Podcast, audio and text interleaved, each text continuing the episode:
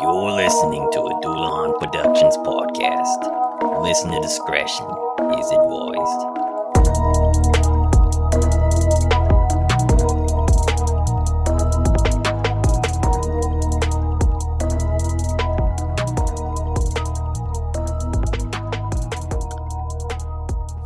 Born on June 6, 1945, was a disturbed individual that would plague various parts of, in the state of New York. Though he would be convicted and sentenced to prison for one crime, an unfortunate decision to let him out on parole would lead to the deaths of many more to come. His name was Arthur Shawcross, also known as the Genesee River Killer, and we will be taking a look into his life and murders he committed. This is Serial Time, a serial killer podcast. I'm your host, Hunter Strickland, and join with me as always is my co-host, Jason Sparks. Jason, how you doing, man? I'm doing well. How are you, Hunter? Pretty good. You got that live serial going on today? I'm actually rocking some Special K today, baby. Hey. Changing it up. Hey, at least you're changing it up, man. I just keep it, I keep on going with the same stuff. Just keep on the cinnamon toast crunch grind. It's that good stuff, man. Hey, it's that good stuff, man. Got got, got that pure sugar, I guess you could say. That's all it is. That's all it is. Well, Jason, as I said, we're going to be talking about Arthur Arthur Shawcross. He was born Arthur John Shawcross in Kittery, Maine. He was one of four children to Arthur Roy Shawcross and Elizabeth Shawcross. His family uh, would move to Watertown, New York when he was young, and it was during his youth that it was determined that he did have a low IQ. Though he did fairly well in school his first couple years, tests showed that his IQ was about 86, which was below average among his peers. I'll stop right there, Jason. What does that tell you? I want to see, get your opinion about it. Like, what does that tell you about if he does suffer from like uh, from a low IQ, knowing what is going to happen later on in his life? What does that tell you? So that makes me think, it makes me have an indignation that he is going to be disorganized, um, which that's not coherently always true, Mhm. but I feel as if in this instance it is going to be. Um, and honestly, Hunter, just kind of looking from doing some quick research as we're as we're going through this.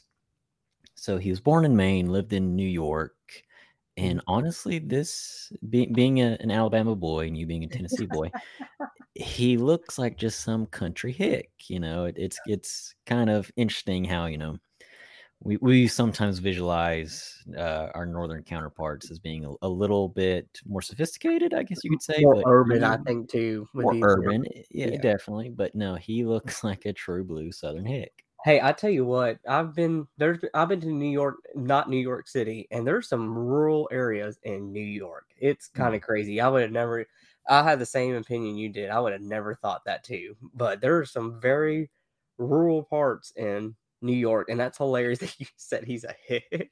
He really that, like that's immediately what I thought when I saw this gentleman. I was like, this dude looks like a country bumpkin. This guy should be from Alabama, not New York. Roll Or from Tennessee, like you said. he should be one of, from, from one of our states, not from New York. Yeah, I've you just don't think about that, but yeah, there's some rural parts there. Yep, but you know what? New York, you guys can keep them. Alabama does not want him. Yeah, no, and Tennessee doesn't want them either. I'll go ahead and throw that out there too. Jeez. Well, Arthur claimed that he was molested at the age of nine by an aunt, but his family refute, uh, refuted these claims. He also even made claims that he had sexual relationships with his younger sister and mother. What do you think about that?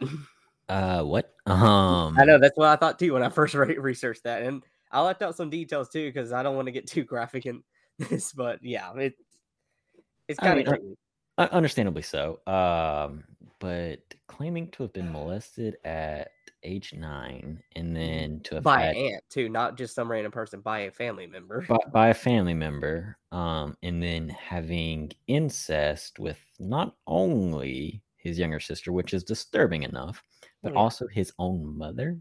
Yeah, yeah, it's. I'll go ahead and say it. It kind of seems like eh, it- we already can tell he's a little bit of a liar. But granted, we don't know. I don't want to say that because we don't truly know. But at the same time, there is no evidence to support his claims. It is word of mouth, and when we talk a little bit more about him, I'll let you be the judge of that. But it's I don't know. It's just we're trusting from the mouth of a guy who not only is a serial killer, but is probably a pathological liar too. Yeah, and I, I can definitely understand that claim from not go knowing too much yet, but Mhm. someone who is a serial killer is for the most part they have mental issues and Mhm. uh, difficulties in their mental capacity, but it, it's you you find it hard to find credence in the stories they say and the hardships that they faced which don't get me wrong there's a, a very high statistical number of these individuals who who have gone through severe trauma Oh yeah. but the knowing the end result it feels like it it takes away a lot of the credence It it really does too. And uh, like I said, it doesn't take away. This could have possibly happened to him. It's just hard to believe it too, just because there is no evidence. Same time, if it did happen, that's a horrible thing to happen to anybody. That it's unfathomable that if any of that did truly happen. And not that it gives is any excuse for what comes later, at least opens the door to for us to understand why, in Right, my right. opinion. So absolutely But yeah, well, we'll move on a little bit. He would later on also claim that he was experimenting with his sexuality at the age of 11. First, he went through a homosexual homosexual encounter. Then, apparently, he even explored bestiality. Yeah. Go ahead, Jason. uh, what yeah, yeah, no, another what moment right there, isn't it? Yeah, a little bit. Um, one one thing, uh, because me and Bobby say it all the time. Words are hard. I know. um, Yeah, no, I don't know why I was struggling.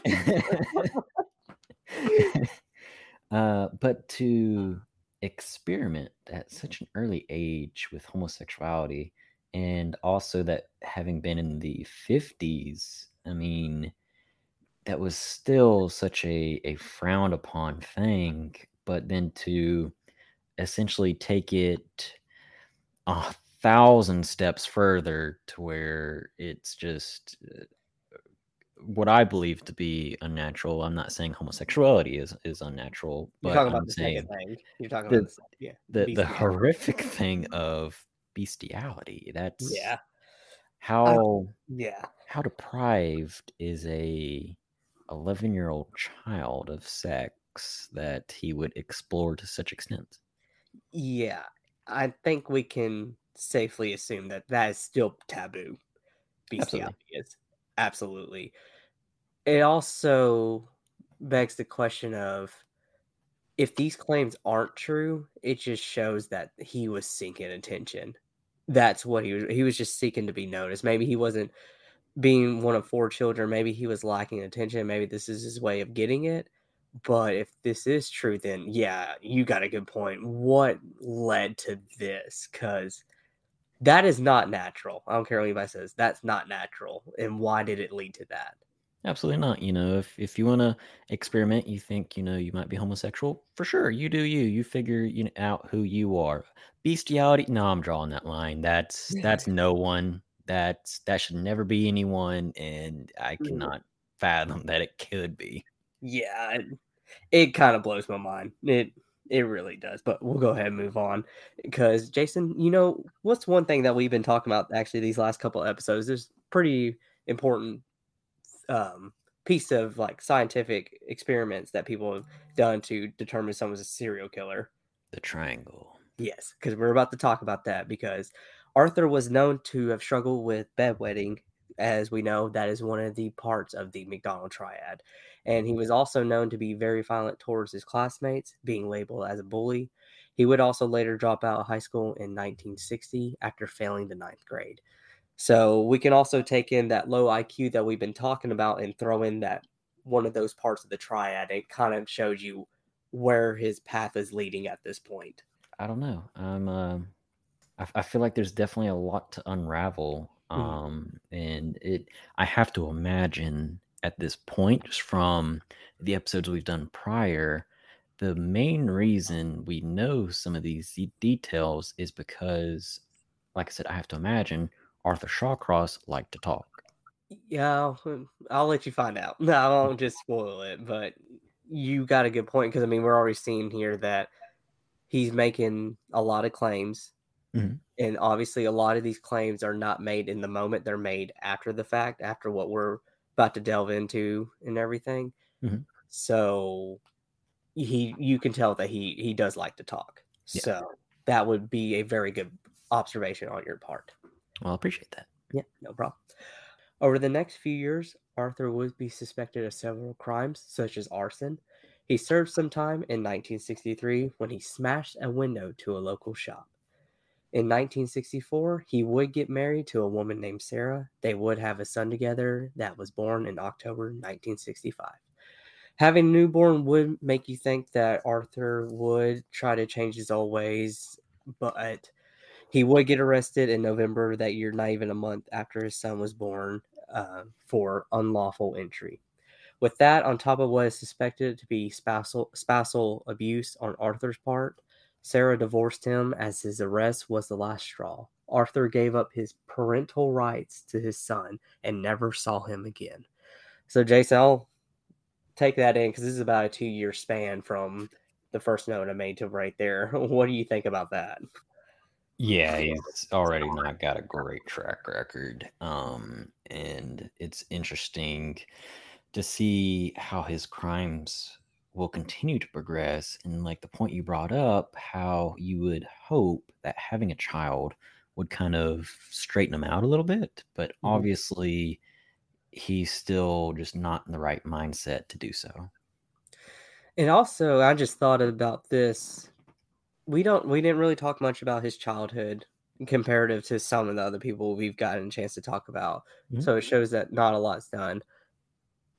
Granted, we are still in that time frame where mental health is not looked at the same way as it is today. I wonder if though was there anything that his parents did to seek help or anything? I just wondered that because it seems like other than the claims he made about his family, nothing else is mentioned about his family after like those two claims he made. There's nothing else mentioned about his family, which is kind of interesting to me that it shows there's no connection with him and his family. Yeah, so it kind of makes me wonder. eh, I would have to think that his parents did not get him any sort of help or any sort of psych evaluation. And I don't want to say that in a degrading Mhm. way, but we just Oh, don't yeah. know. Yeah. But in a similar sense, let's say he did go to just a doctor um, to let his parents pose some of the questions and everything but I wonder if there's the potential of a doctor who, in their eyes, is a medical professional who they're going to essentially take his word as law uh, in some essence, but him being revealed to have a low IQ. Because I imagine even as a child, you know, he never developed. And so as a result, that's kind of why they believe that the problems he had were just due to that. Ah, it's there's good points. I just don't know. And like you said, we don't have enough information. This is the let's see at this point it was the six or late 50s early 60s so Mhm. we don't have enough information we don't know it's just interesting to see and but like we said in the herb baumeister episode the treatment for that time isn't necessarily seen as good anymore so maybe they could have possibly taken the same approach with that that they didn't want their son to be exposed to that either because it could have done more harm than good That, or it's quite possible that they just knew that they couldn't afford it. That's a good point too, because I could imagine at that time. I mean, even now, it's still expensive to treat that. Mhm. So, good point, Jason. Look at you. You just got a bunch of good points today. Hey, I, I'm I'm not used to all this praise. Usually, me and Bobby are just bitching at each other the entire time. So Hey. I'm eating this up right now. Hey, Keep I'll. I'll keep on praising you, man. I won't be like him. uh, as we continue, um, Arthur would get married again in 1967. This was before he got drafted by the United States Army for the Vietnam War that was ramping up. This marriage was also followed in divorce. He would go on to serve one tour in Vietnam where he claimed that he would behead people and nail their heads to trees as warnings to the Viet Cong. Arthur further made claims that he engaged in cannibalism as well. More fabrications came from Shawcross, like a 39 total kill, til- kill count. Words are really hard today, Jason. You aren't kidding. During this tour, but there is no evidence for any of his claims, with the reality being that he never served in any combat capacity. So, Jason, we'll stop right there. These are pretty brutal and outlandish claims that, from what I just said right there, they're pretty much fabrications, like I just said. What do you make of all that? Yeah, they're they're wholehearted fabrications, and it it feels kind of like we've touched on a little bit already that after his incarceration, which I have to imagine is coming up at some point, mm-hmm. um, but he built up these stories to be remembered and to potentially also to be feared that he wanted people to know of how hardened of a killer he was even before his serial killings that he's always been this way um, and that he is sick and demented for cutting off people's heads and not even developing into cannibalism. But I wonder if, since, like you said, he never served in a combat uh, area, if these were essentially, I don't know what how I want to phrase this, but like a fantasy of his that this is what he wishes he was doing because there is uh, laws essentially in in war. Like you you can't really just go around chopping people's heads off, putting them on pikes, and and eating bodies and stuff like that. You really can't do that. Um, and any any soldier within the United States military, for the most part, uh, during Vietnam would look very down upon that, and any officer, I'm sure, would have sent him straight back, you know, to be incarcerated in a military prison. I would like to politely ask you to get out of my head because that was a that was what I thought about too. Was that it was some dark fantasy? I was literally about to say that until I heard you say. It. I was like, "Wow!" I was thought mm, took the words right out of my mouth. Nailed it. Yeah, you nailed it. Yeah, that's what I thought too. Was that this was some type of dark fantasy?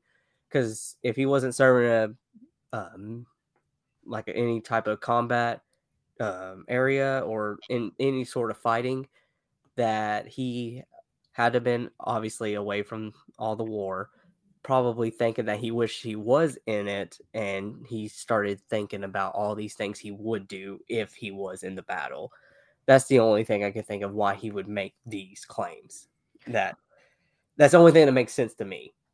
Yeah, and and honestly, Hunter, I, I just kind of got this idea. So he was born in 1945. Mm-hmm. So through his young childhood, he probably is being surrounded by men who had served in World War II mm-hmm. and who probably did also embellish their war stories to an extent. Not everybody. Um, some mm-hmm. people will never talk about their war stories because it's so such a horrifying thing to witness. But mm-hmm. what if the possibility is he had heard these lavish war stories and he wanted to come back with his own? That's a good point too then that would actually make a lot of sense because you're right. Around that time when he was growing up, World War II is still very fresh in people's minds. Mm-hmm. A lot of people that did come back obviously had stories about that time in their lives.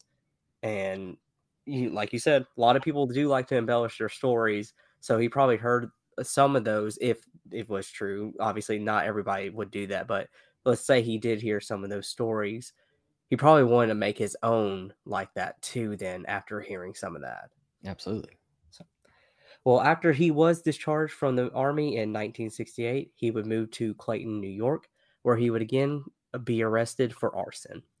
He was convicted and sentenced to five years in prison only serving 22 months in part because he saved a correctional officer from a prison riot.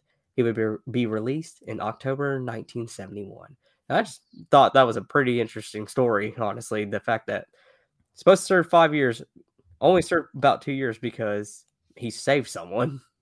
So, so let me. I'm gonna get to that point, but let me backtrack just a little bit. So he gets drafted in 1967, correct? Uh, yes, that's correct. And then he's discharged one year later. Yes. I cannot imagine after serving one tour that they would have honorably discharged him? Ah, that's a good question. I, I don't know. I don't want to say I would know. I I'm just not going to say I don't know. I would imagine probably not, but I'm have no experience in the military. They could have possibly done that for one tour. Who knows? Maybe it didn't say why he got discharged. It could have possibly been medically discharged. Who knows? Yeah, I imagine it. A lot of that paperwork is lost to history because there was so much to go through during the Vietnam War. But to uh, jump back forward a little bit, so he gets out of the military and commits arson, gets Mhm. sentenced to five years in jail. Already has a, a terrible track record, and like you said, he saves the life of a, a CO in the prison system. Very interesting story. And whenever I read that too, I was like, wow, did not expect that. Especially when you know the end result. Like, Oh yeah. No. Because I think you had mentioned this to me before, and this was off air, it wasn't with anything else. But usually whenever we're talking about people who are serial killers, don't necessarily talk about them ever doing something to this magnitude. Mm. And just because it's not in their nature, most of them are not all of them, a lot of them do have uh, the personality disorders that would not um, coincide with some doing something like this. So it's very interesting just to see that play out in someone who we know. Obviously, we wouldn't be talking about him, who is a serial killer. Yeah, even the uh, Herbert Baumeister episode where we talked about his company gave uh, money to charity. You know, it was very philanthropic and is very, uh, very much a statistical anomaly. And so is Arthur Shawcross for saving the life of an individual who is, in essence, keeping him within the prison system. Yeah, it's it, it's just something wild. It's something that you would have never thought you would learn about someone who we know is, has a horrible past, but did something like this. It's pretty pretty crazy to think about. Absolutely. And and I want to touch on too, because I doubt this theory is correct. Because I, I I'll, I'll say this: I cannot imagine he is methodical and devious enough to see this right happening and think, if I can save this CO, then I will hopefully be able to lighten my sentence. I just don't think with how his IQ is that he would have been able to think like that. But I could totally be wrong. You know, that's not 100% true. Or, you know, I'm not saying it's not possible, but I just don't think it's probable. I'm had to be on the same boat with you too. I don't think it was probable. I think it might have just been a spur of the moment. He saw this guy was in trouble. He thought, "I'm just uh, like I got to save him." Maybe it was a Mhm. guy that was actually treated him good within the penal system. Who knows? Yeah, it's a good. I don't- like. Yeah, but I think you're right. I don't think he is just something premeditated where he thought, "Oh, if I do this, I'll get out early." I don't think he ever thought that. Mm-mm. Well, upon his release from prison, Arthur moved back to his childhood city eh, of Watertown, where he got a job at the Watertown Public Works Department. It would occur on April 7, 1972, that Shawcross would commit his first murder when he took 10 year old Jack Blake out fishing before the boy was never heard from again. It was around this time that Arthur would get married to his third wife, who was pregnant with his second child. This occurred three weeks after Jack was dead. It would take authorities about five months before they would they discover Jack's body. It was at, disco- at the discovery of his body that they learned the boy had been raped and strangled to death. Around the time they discovered his body, the Genesee killer would take the life of his second victim, eight-year-old Karen Hill. Karen was visiting Watertown when her mother with her mother for the Labor Day weekend when Arthur took her. He did the same as he did to Jack, raped and murdered the little girl. Her body was found under a bridge. Neighbors had witnessed Arthur walking with the girl near the vicinity of the bridge, and this led to him being the primary suspect for local authorities. He would be arrested for both crimes on October 3rd, 1972. So, Jason, I'll take a little break right there. What do you what do you make of this? Oh, just the the the death of a child, the murder of a child, even further, is just so shocking. But to go even further, to have it being the rape and murder of a child, Mhm. I just cannot imagine how sick and demented Arthur Shawcross is at this point. And just doing real quick math, he's about 27 years old at the time when he commits his first murder. Yeah. Eh, like you said, it, one thing it it just really tugs at my heart whenever like something like that happens to anybody, but especially children. It's beyond belief how someone could possibly do that to someone who's innocent like that. It's it's just mind-boggling and it's nothing short horrific. And like you said, he's 27 years old around this time for him to do that. It's just it's just unfathomable and does nothing but just make you cringe on the inside, in my opinion. Yeah, 27 years old, getting married to his third wife, having his second child, Mm-hmm. and he has that gruesome and hideous nature hiding within him. And I have to imagine that since this is only two instances, I do not believe that fully classifies him to be a serial killer. So I am already shocked and appalled of what's about to come. Oh, just wait. There's something that's about to happen that's not even related to what he's going to do. That's going to have you really questioning everything. But before we get into that, I just want to highlight too. It kind of so, shows you too how much he didn't care, and this is just my opinion. Maybe just the lo- low IQ's playing in, but he didn't even try to hide what he like that he was with this little girl. Multiple people saw him with her. So it wasn't in an instance where he was trying to do in the cover of the night or what have you. He was seen by multiple people walking with this little girl to this spot where he would eventually murder her. And that I don't know if that's a sense of he just didn't care or if that's where his low IQ is playing in. I don't know. I just didn't know what you thought about that. Uh, Personally, I subscribe to it being he's just not having the foresight that's that low Mhm. IQ kind of seeping its way in that more than likely he knows what he's doing is wrong, but I don't think it's the fact that he believes he can get away with it. It's just that he's just not thinking about it. He's just gonna do what is the on the forefront of his mind and then go about his day. That's a good point. I think that's why I probably subscribe to more as well. I just didn't know what you thought. It would make a lot more sense if that's what the case was. But then again, we don't know. Maybe it could have been the former. Who knows? I just didn't know what you thought, Jason. Right. Well, he did go to trial and he would be found, found guilty by a grand jury for both deaths. After it was agreed that he would take a plea deal to lesser to lessen his charges to manslaughter, he was sentenced to 25 years in prison. The district attorney at the time cited the reason for the plea bargain was due to a lack of evidence authorities had on the Jack Blake case. Even though he was committed convicted of murdering two children, Arthur was released from prison after only serving 14 years in prison. Now, Jason, I wanted to like say all that and let you have the full thing. What do you think about that? Um, so it's kind of becoming my catchphrase up to this point, but uh what? What? I know.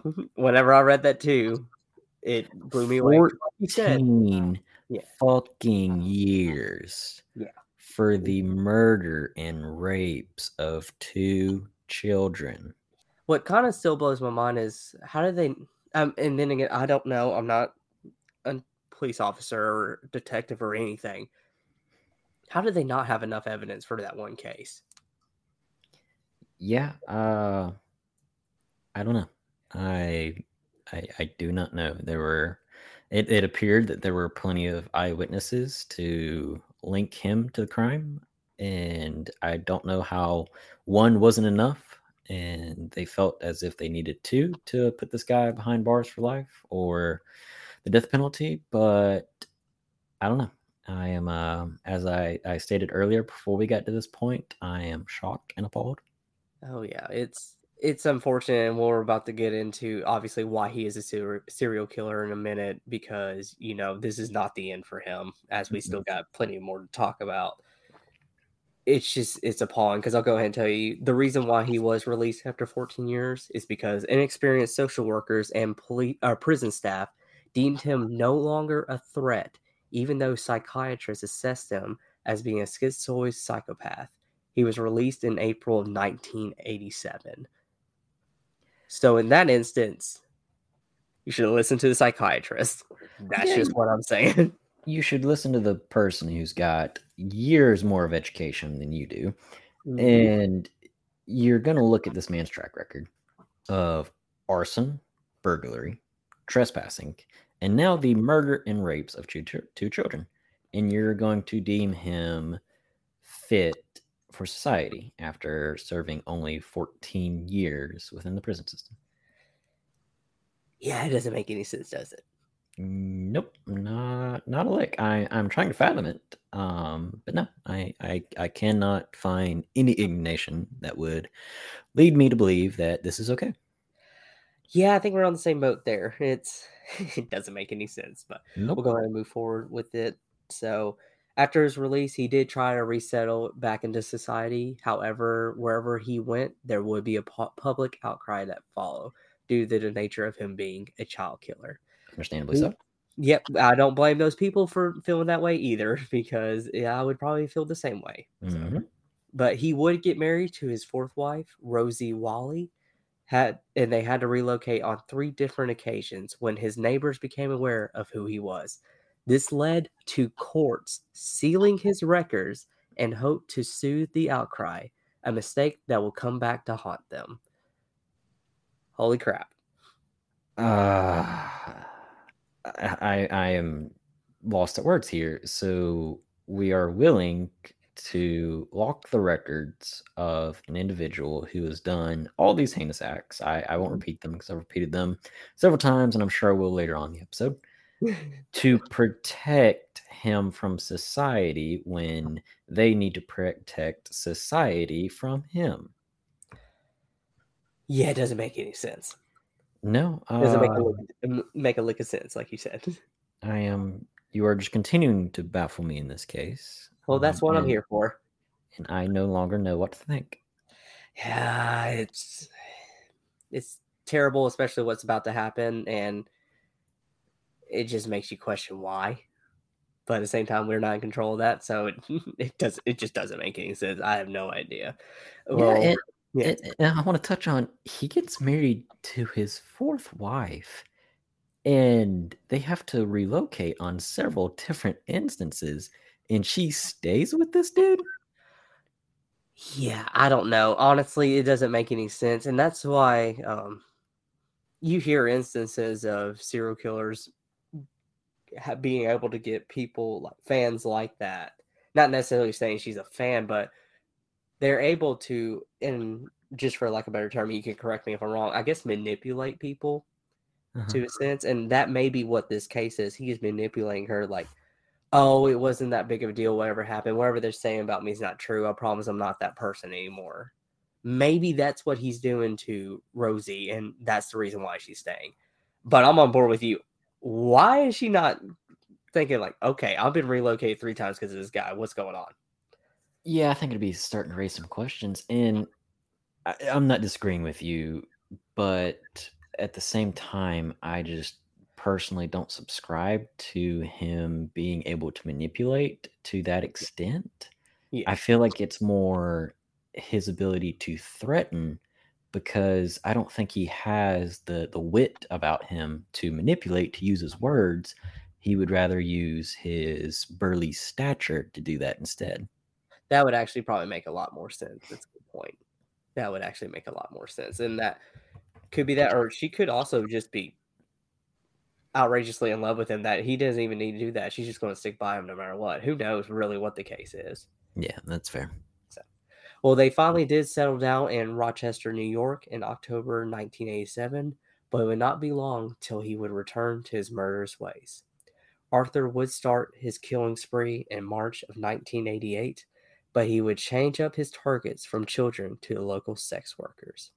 His first victim in this new string, uh, Dorothy Blackburn, was killed on March 24th, 1988, by strangulation, and her body was found by hunters in the Genesee River. So, Jason, I just want to get your opinion real quick. Kind of, usually you don't see people who switch up targets like that. What are your thoughts on that? No, you really don't. Typically, they have a demographic that they target, and for him to change it up to sex workers, I don't know if now I'm getting some indignation that he might be a little bit methodical, that maybe he's reading headlines or newspapers of people who have similar interests to him, which these interests are some of the most horrifying things, which is serial killing. Mm-hmm. And several of these instances involve the murder of sex workers. And so maybe that's why he thinks he might be more successful in killing sex workers and can prolong being captured. I don't know if that's what it is or or what changed in him to essentially change up part of his MO, but it's also interesting that he continues on the path of strangulation. So in I believe it's most, I could be completely incorrect, but I believe in most serial killers who perform their killings by strangulation, it's by and part of sexual frustration. And I, I do kind of feel some indignation of that in Arthur Shawcross because of what he had done in the 70s, but at the same time I'm I'm still kind of left with a lot of questions. Uh, that would actually make a lot of sense if it's because of sexual um, sexual frustration. Because we see early on that he is struggling with his sexuality as a child, and that would make a lot of sense for him as an adult to take it out on his victims. Mm-hmm. I think that I think I would probably subscribe to that because that makes a lot of sense for him for the reason to do that. When it comes to him switching victims, I, I couldn't tell you. Maybe because we're dealing with a man who, by all sense, is not very intelligent, but he had the foresight to think, hey, maybe if I switch from children to sex workers, maybe I won't get caught as easily as I did before. Yeah, yeah. there's there's not as much of an uproar when a sex worker dies versus a child. Oh yeah, it's night and day almost the difference between that and how much people truly feel about that. So. Yeah I don't know. It's pretty interesting to see, like, if he did have that foresight, where did that come from? Because as we've seen before, he's not the smartest person in the world, but he does make that decision. It's I don't know. It's it's interesting for to uh, without anything better to say. It's interesting. Absolutely, yeah. To say the very least. Yeah, say the very least. Well, he would go on to commit two more murders in July of that year, and as well, he committed two more in September, October of 1989. All of them were killed by strangulation and dumped in the river. So we can see there too, he has a pattern. He would strangle them and then throw them in the Genesee River, hence his mm-hmm. name. Yep. Well, in November of that year, he would also, this would be his busiest month, as he would take the lives of four more sex workers in the area, as authorities realized they were dealing with a serial killer in their streets. With these murders seeming to be linked to one another, local law enforcement sought out FBI profilers to assist in the investigation. The profile profilers came up with several theories revolving around the method of killing and dumping the bodies in the Genesee River, while also determining that the killer returned to the scenes of his crimes.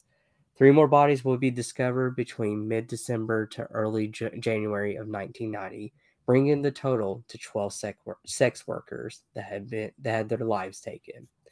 So, Jason, I just want to bring up to you one. Obviously, you can see his body count has risen tremendously within what nine months, ten months. Mm-hmm. Yeah, because we get to 12. Pretty interesting though that the law enforcement were so they saw what that what the situation uh, was realized they probably couldn't handle it and said, you know what, we're getting the FBI involved. Yeah, you hate the fact that they weren't able to prevent so many killings, but at the same time, you are glad to see that, like you said, that they feel as if they are not fitted for what they have in front of them. And so they are reaching out to the experts within the FBI uh, to help them with their investigation. So props on them for that. But at the same time, like I said, you know, it is still sad to see that so many women did lose their lives um, before yeah. we got to this point.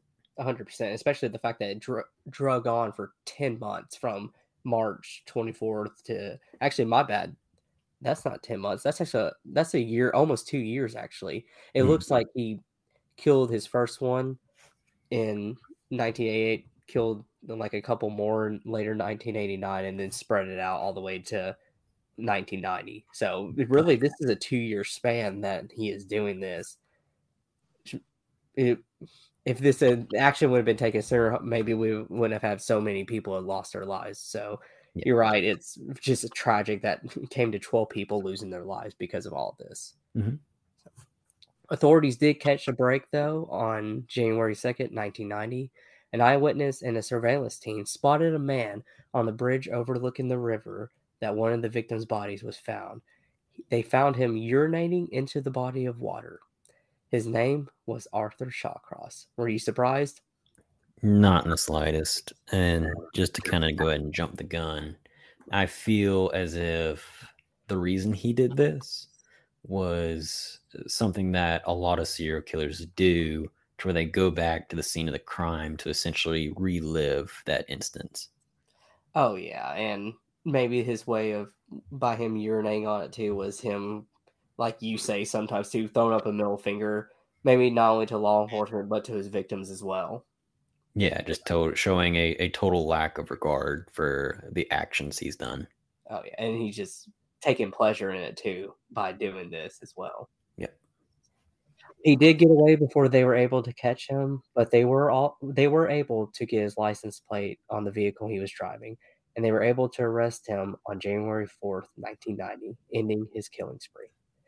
Arthur was very cooperative with police, eventually admitting to them that he had killed 11 of the women they found, with his confession being 80 pages long. His two previous murders were brought up as it well as the sealed documents, leading authorities to believe that this move is why it took so long to track down the killer. Are we surprised by that? Probably not. No.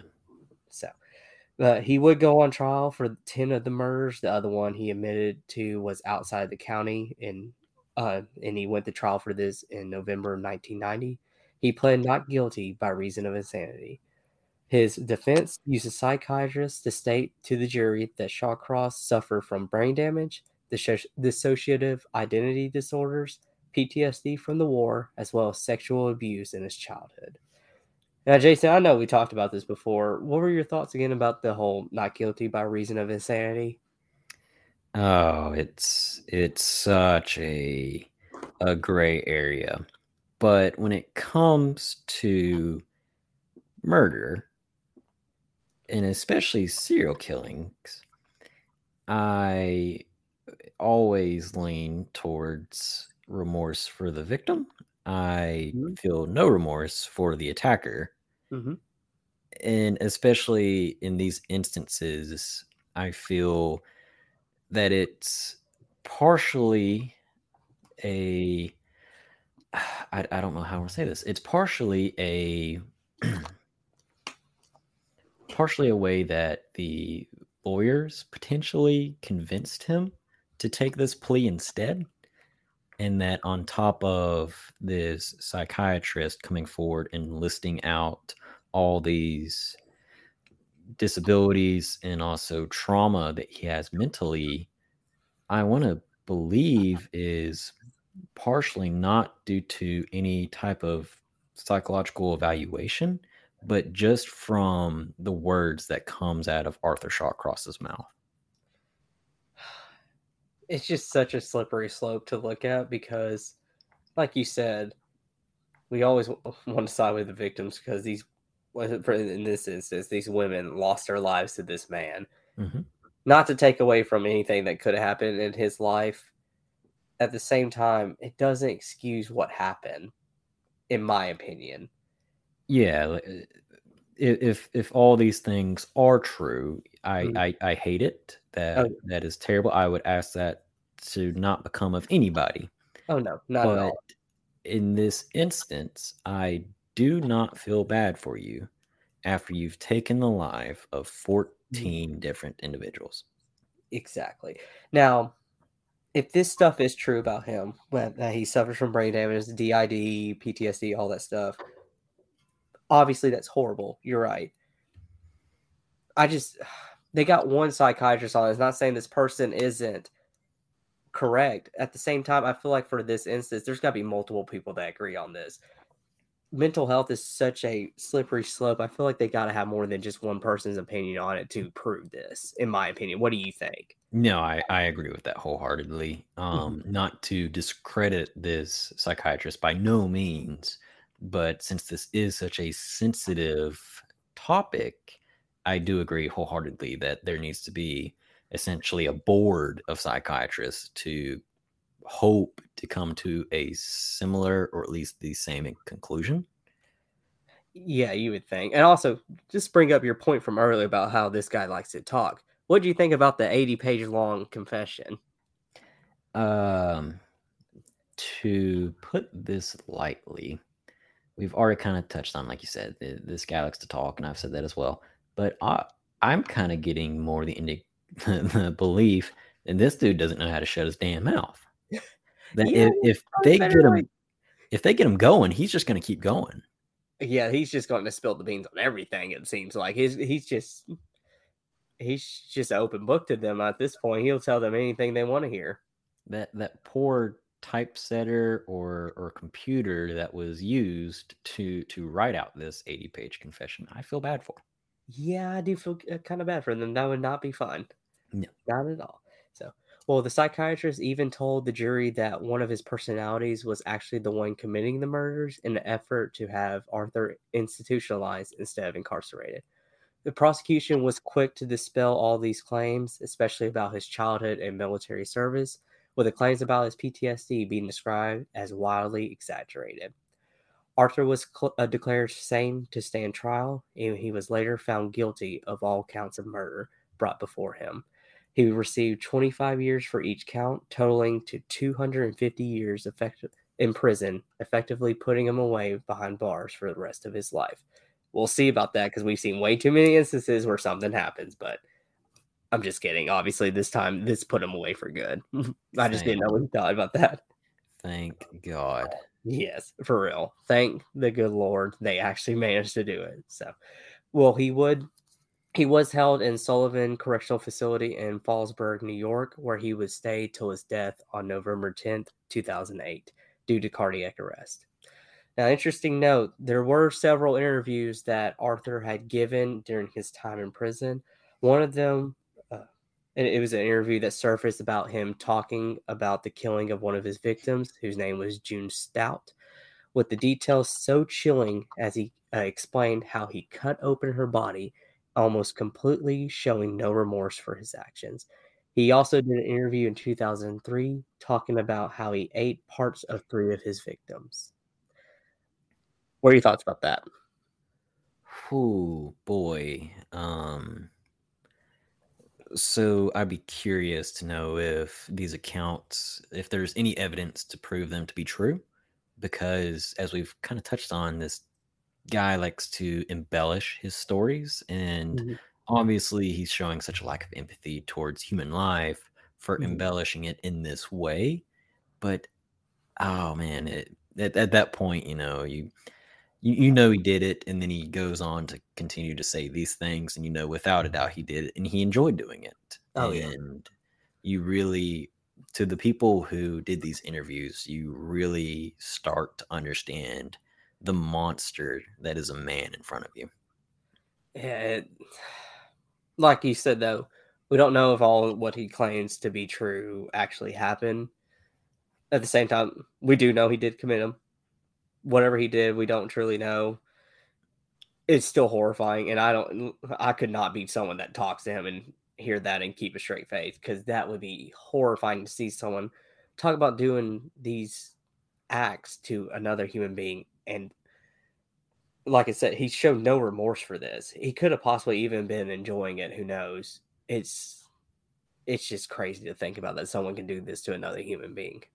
Yeah, I, I wholeheartedly agree. And like you touched on, being the person to do these investigations, I physically could not because I would become just so pissed off Oh yes, at this person that I just I don't know if I could control my rage. I am I am not a large man, and Arthur Shawcross is six feet tall, about three hundred pounds. very large. I I would still just want to do un, unspeakable brutality against this man, but that's it's not the right thing to do by no means. But I would not be able to control my anger in this person's presence.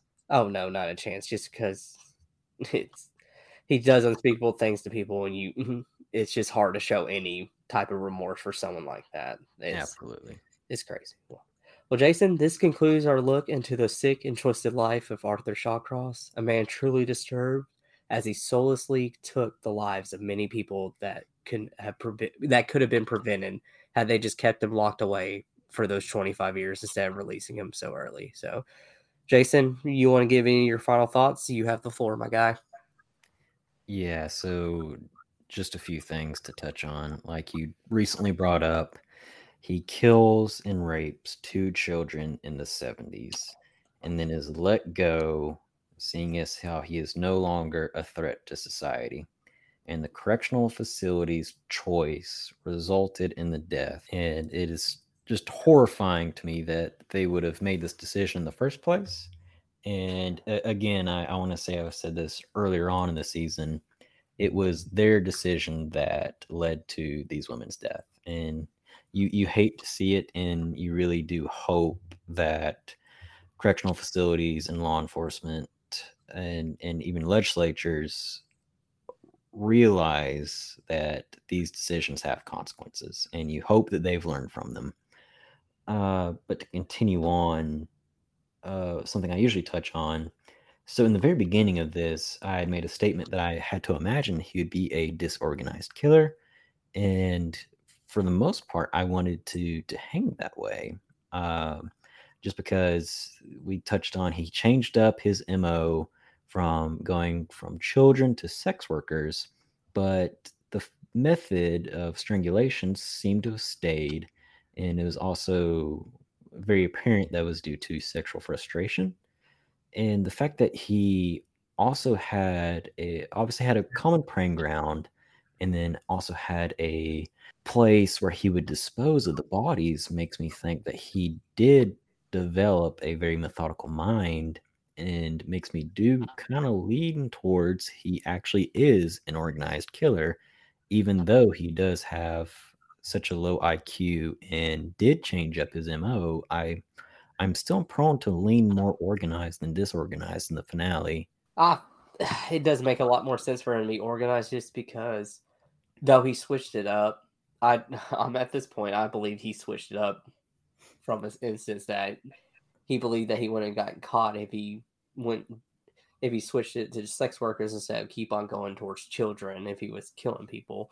But like you said, his method of killing and disposing of the body was the same for every single person, mm-hmm. showing that he had he he planned them out as premeditated and he executed them the exact same way over and over again.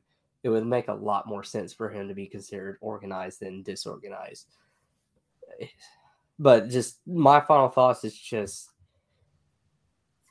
just the whole instance with him being let go early. Just one, hurts my soul more than anything just because a group of few individuals made a decision to let him go early and it resulted in 12 people 12 additional people dying. And like you said i hope that this is a case that people learn from and they think really really hard before they let someone of a track record similar to arthur's go before they truly know like what this person has become in their times as being incarcerated and I'd rather you err on the side of caution than just assume that someone has rehabilitated.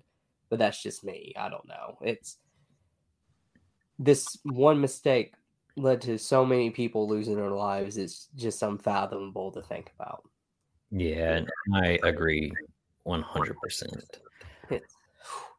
Uh, mm-hmm. One final thought I had is I'm curious since he did change up his MO and something I had kind of touched on if he was potentially inspired by other serial killers to to do so. And also if he was inspired in my mind by Wayne Williams who was imprisoned for life in 1981 for killing two men and suspected of killing between 24 and 30, namely children. Uh, he was known as, or the events were known as the Atlanta murders or the Atlanta child murders, where a lot of the bodies were dumped in the Chattahoochee River. And so I kind of wonder if, since I kind of touched on, he potentially found interest in other people who had similar interests, which was serial killing, if he kind of took pages from multiple of their books, from going to sex workers, and then also being inspired by Wayne Williams to dumping the rivers and the, their bodies in the river. But that that might be totally off the wall, but that's just kind of an, an idea that after we've came to this conclusion that I, I'm kind of not fully subscribing to, but I I do believe has some credence to it. I wouldn't be surprised if that is the case. We just don't know because he never made any mention of uh, someone inspiring him whenever he was caught. As we know, this man did like to talk a lot. He never did mention anything, but that's not to say he didn't. Maybe that's his way of not giving someone else credit for what he did. Mhm. So that's not a bad point at all. It's actually probably a more valid point than what I said too. It's it's just we don't know. We really just don't know. He he did like to say a lot of things, but he never did fully describe, or we never got the answer as to why he made that change. Who knows? We it's anybody's guess at this point. Yeah. Yeah, Unfortunately, no matter what way you slice it, people lost their lives, and it's nothing short of tragic.